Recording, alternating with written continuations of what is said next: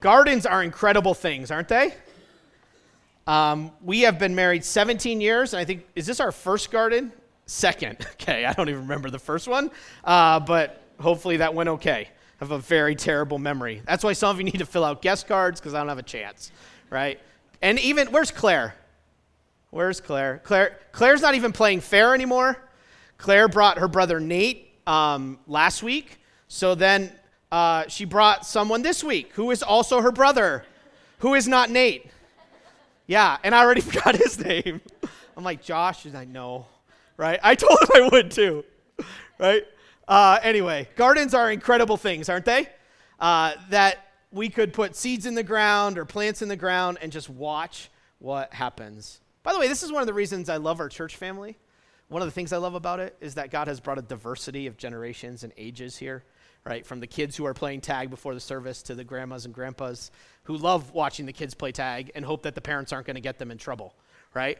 Um, but I, I, just love what you see. This is a picture of a flower garden. This is more of like how we think about a, a produce garden. By the way, how many of you how many of you have a garden going right now of some sort? Okay. How many of you are waiting patiently for like those days to happen and the and the vegetables to show up? We have a trip planned at the beginning of August, and I'm almost certain that all our vegetables are going to happen right on our trip. Um, but it's amazing to think about how a garden grows. That you put a, a dead seed, if you want to call it, in the ground, or, or you put a little planting in the ground, which is what we did for most of our garden. And then, then you don't expect it to just kind of like pop up and produce one tomato or one cucumber or one yellow squash or one whatever but that it increases and it expands. And, and all of a sudden, like our, our plants in our garden said they needed four feet of space. Who does that? My garden is like 10 feet long. It's got like 10 plants in it. They all got like one foot. I'm like, figure it out, right? Uh, and, and they are. It's kind of a mess, but they're figuring it out. And they just, they just increase, and all of a sudden it's full everywhere, and there are flowers, and there's leaves, and, and, and then, and then there's fruit. Because that's what living things do. They grow and they increase. Listen to what God's word says about the news of Jesus, the gospel, the good news. Look at this in the verses we just read.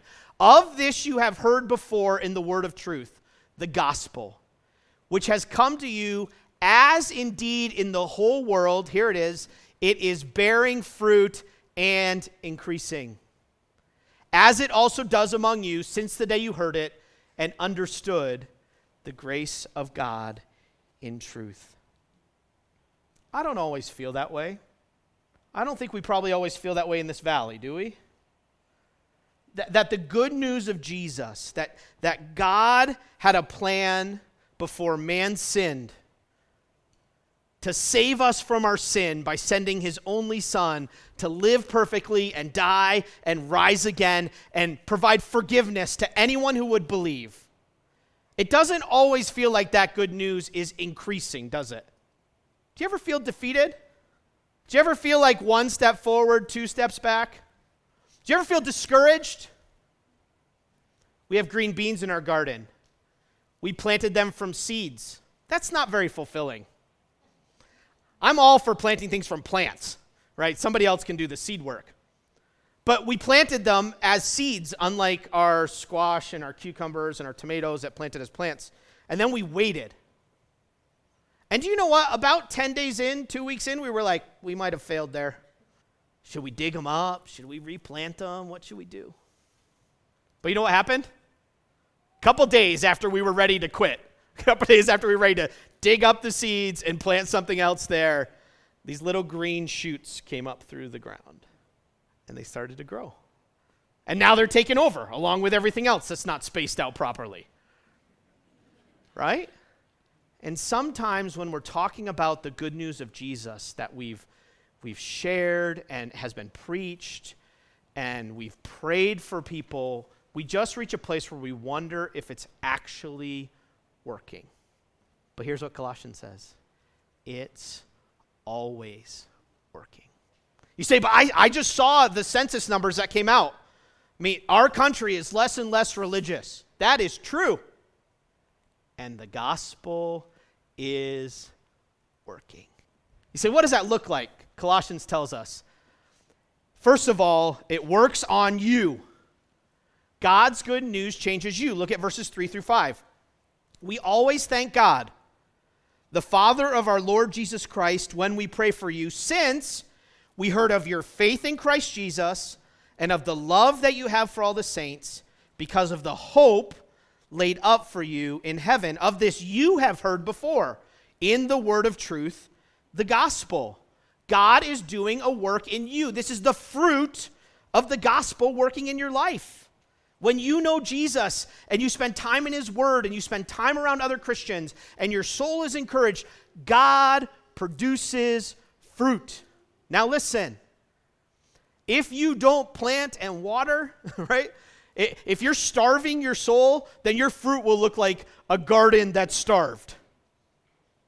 But as you feed your life, God produces fruit. He produces faith in you. He brings you to faith and then he grows it. I mean, often our faith look, grows like the disciples, doesn't it? It's slow, it's halting, sometimes it's completely missing, but God, or sometimes we're completely missing it, but God is growing it. How many of you would say my faith was tested in the last year and a half in some way? I know mine was. It pushed me, it was hard. What's happened in maybe personally or globally or health wise or financially or business wise, like my faith was tested. I'm a planner. Boy, the last year and a half has been a mess. It felt like everything that we planned as pastors, I'll never forget, like the day that we tore this auditorium down and tried to figure out what live streaming was. Like for a group of relatively young guys, we were not in a good place. So we're trying to figure it out. And, and then it was like every two weeks or every month, things were changing. And here I am, and I'm like, God, I can trust you as long as there's a good plan. As long as we can work it out. That's the level of my faith. And God is like, let me teach you to be flexible. I'm like, no, not a fan. Please no. and then God was like, 2020 for you. And God was building my faith. And He was teaching me how to trust Him when the plans are going all over the place. He was teaching me to adjust he was teaching me to really live out Proverbs chapter 3 trust in the Lord with all your heart and don't lean on your own understanding. In all your ways, acknowledge Him. And what? He'll direct your path. God is growing our faith. Sometimes He's doing that by exposing our fear. Think about the disciples on the ship. And here's Jesus going, I got this. He's not just growing our faith, He's growing our love. Look what it says since we heard of your faith in Christ Jesus and of the love that you have for all the saints.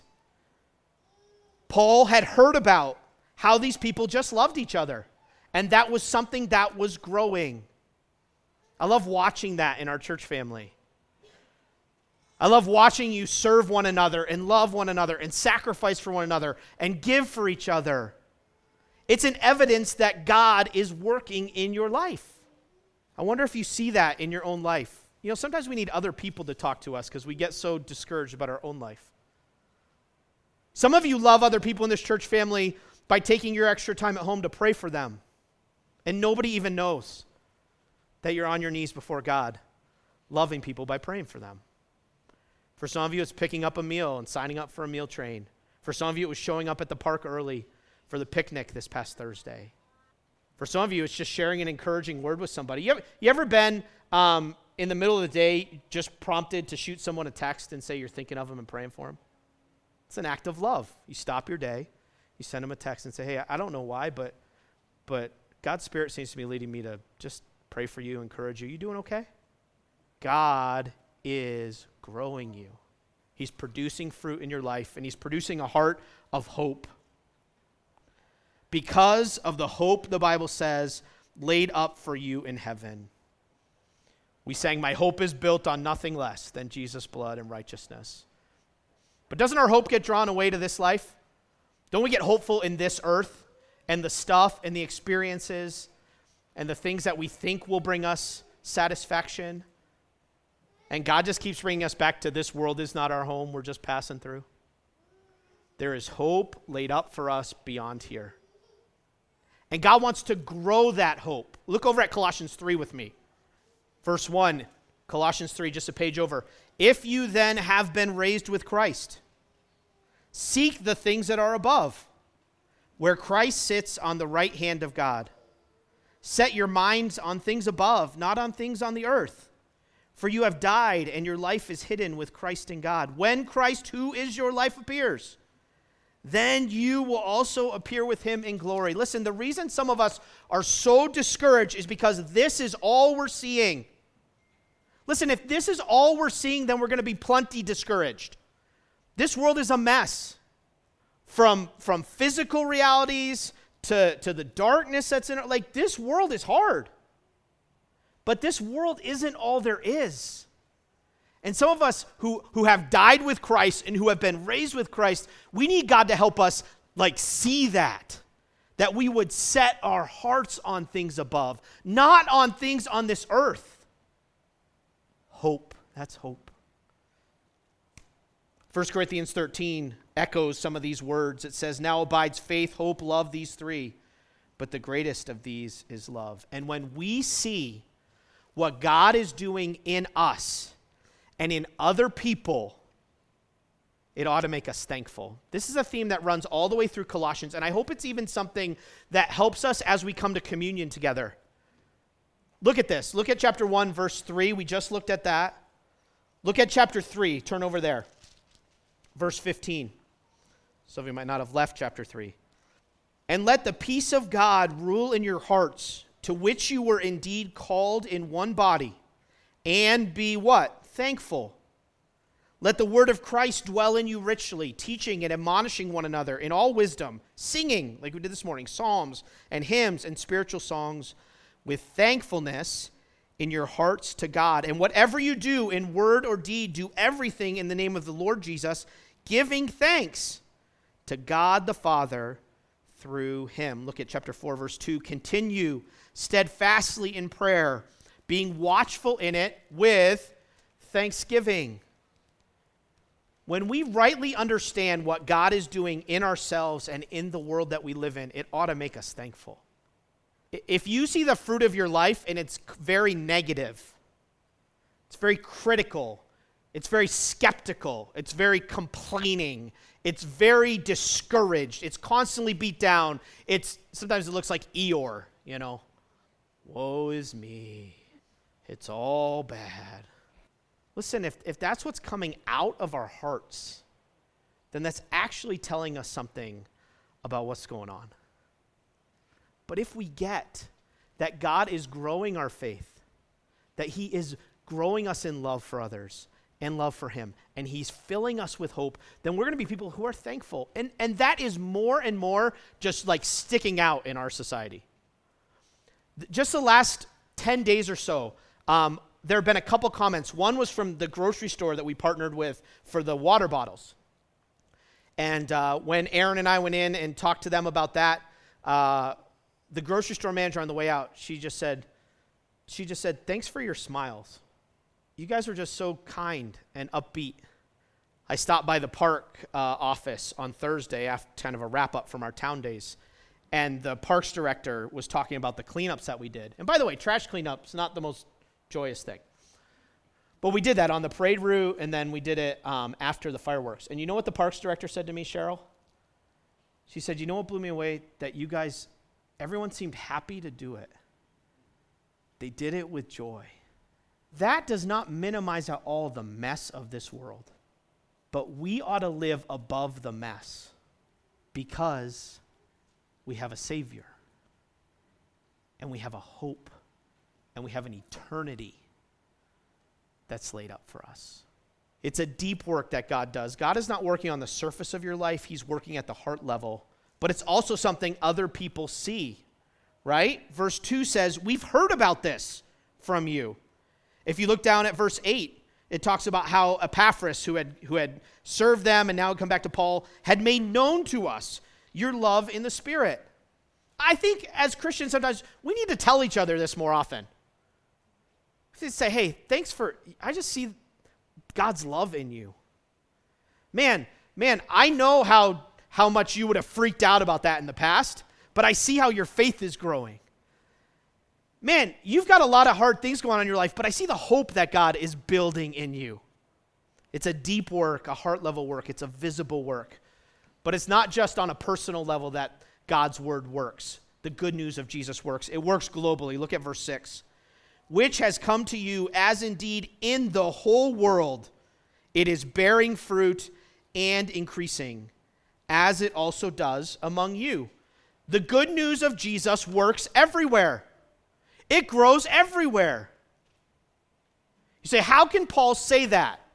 Well, he can say it because God promised it would. Isaiah 55 says that God's word will not return void, but it will accomplish what it has been sent to do. It's what Jesus taught. Jesus taught the parable of the soils, didn't he? That if, if God's word goes out and is cast like a seed, is it going to take root and grow in every place it lands? No. There's, there's hard places, there's um, stony places, there's places that are distracted. But when it lands on healthy ground, what will happen? It will grow and it will produce fruit. So Jesus was saying, just, just keep spreading the seed and take care of your own heart, that it's good ground. But it's also the experience of Paul. If you have a, um, even just a, a basic Bible with some maps in the back, anybody have that with you or a study Bible? Anybody got that? Okay. The back of my Bible has a map, and the last, has maps. And the last two maps are the journeys of Paul. And do you know what the last two maps show us? All the known world that Paul was going around. And you know what Paul was seeing everywhere he went? The gospel was working. In community after community after community, people were hearing about Jesus and they were putting their faith in Jesus and it was changing their lives. And so I've got this little, you know, diagram. And that's Paul's first and second trips, those little red lines. And then I got another one in the back with his third trip. And here he is going over all the world, and you know what he's seeing? Jesus is saving people. Jesus is saving people. Because God's word does that. But it's not just the experience of thousands of years ago, it's happening today. Think about the world, right? Where has the good news of Jesus not reached? See, the good news of Jesus isn't some isolated religion that has a hub somewhere and that's basically where it exists. It's gone everywhere. And I started to think about the friends that I know who are around the world, right? I mean, we support um, uh, the Grings in the Congo, right? Which is kind of in the middle of Africa. And uh, the Karpenkos up in Israel. And the Inafukus on some postage stamp dot out there in the ocean. All over the world. I have, I have a friend who's in Indonesia that I went to college with. Some of you probably know people kind of in all these places. We've gotten to serve God in Indiana and in Colorado and in Utah. And even though that's kind of isolated to the United States, it's a good reminder to me that God is at work all over the place, in the whole world. And do you know it's not just out there, it's also right here? The good news of Jesus, it grows and increases and bears fruit in your neighborhood. Yeah, your neighborhood. Yeah, my neighborhood. I mean, that's why we're so excited and terrified about Saratoga Springs all at the same time. Say, what's going to happen? We don't know. We're just trusting the Lord. That if we go down there with the good news of Jesus, right, and and and and God does what God does always through his word, it'll increase and bear fruit everywhere it goes. We actually believe this. I mean, I don't know if you've kind of caught that this summer. That's why we did the art of neighboring in the spring, so that you would think about your neighborhood and, and take on the very difficult task of learning your neighbors' names. Do you know it's been incredibly valuable for us in our neighborhood? And slowly, God has built relationships and opened doors. It was an amazing weekend last weekend with Riverton Town Days. God just did something in our community that's opening doors. Not just so that people can think better of Gospel Hope Church, but so that we can get the truth out into our community. That they can hear about Jesus and have an open heart to people they know, love, and care for them so we can tell them. You say, but it could take years. Yup. It could take decades. Yup. It could be le- it could be out of my lifetime. Yup. But God's word is increasing and bearing fruit everywhere it goes. We had a backyard Bible club, there are like 30 kids there, little lives. Many from here, some friends from neighborhoods.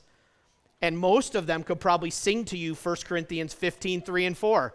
How Christ died, was buried, and rose again to pay for sin.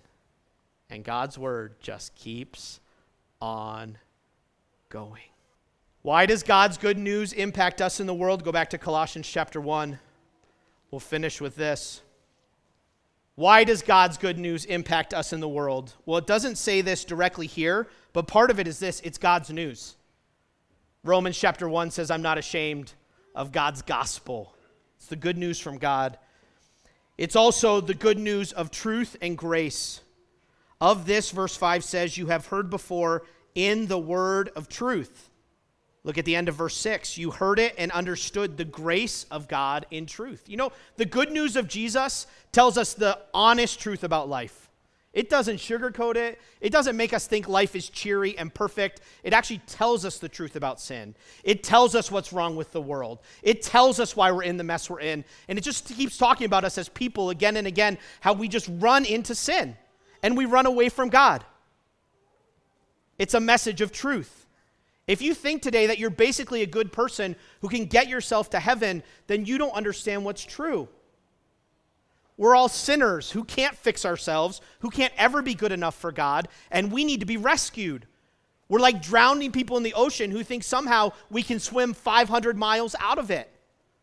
And you can swim as far as you want, and you're going to find out that you're dead in the ocean. We're lost, the Bible says. We're blind. We're dead. Blind people don't get unblind. Lost people, for the most part, don't get unlost. Dead people don't get undead. We need a Savior. And so God tells us the truth, but then He tells us about His grace, how Christ came to rescue us. That in Christ we can have forgiveness. That's grace, that's mercy. God's word impacts us because it's truth and grace, and it impacts us as we hear it. Did you notice that? The gospel has to be shared and the gospel has to be heard and understood. Verse 7 Just as you learned it from Epaphras, our fellow servant and when you learned it, verse 6 tells us you heard it and understood it. Can I just ask you, who's going to tell your neighbors about Jesus? Who's going to tell your coworkers about him? Who's going to tell your friends and family? Say, but I don't know how they'll respond. You don't. But you know something.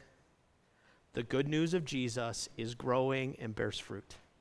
And we know that God is at work reaching people.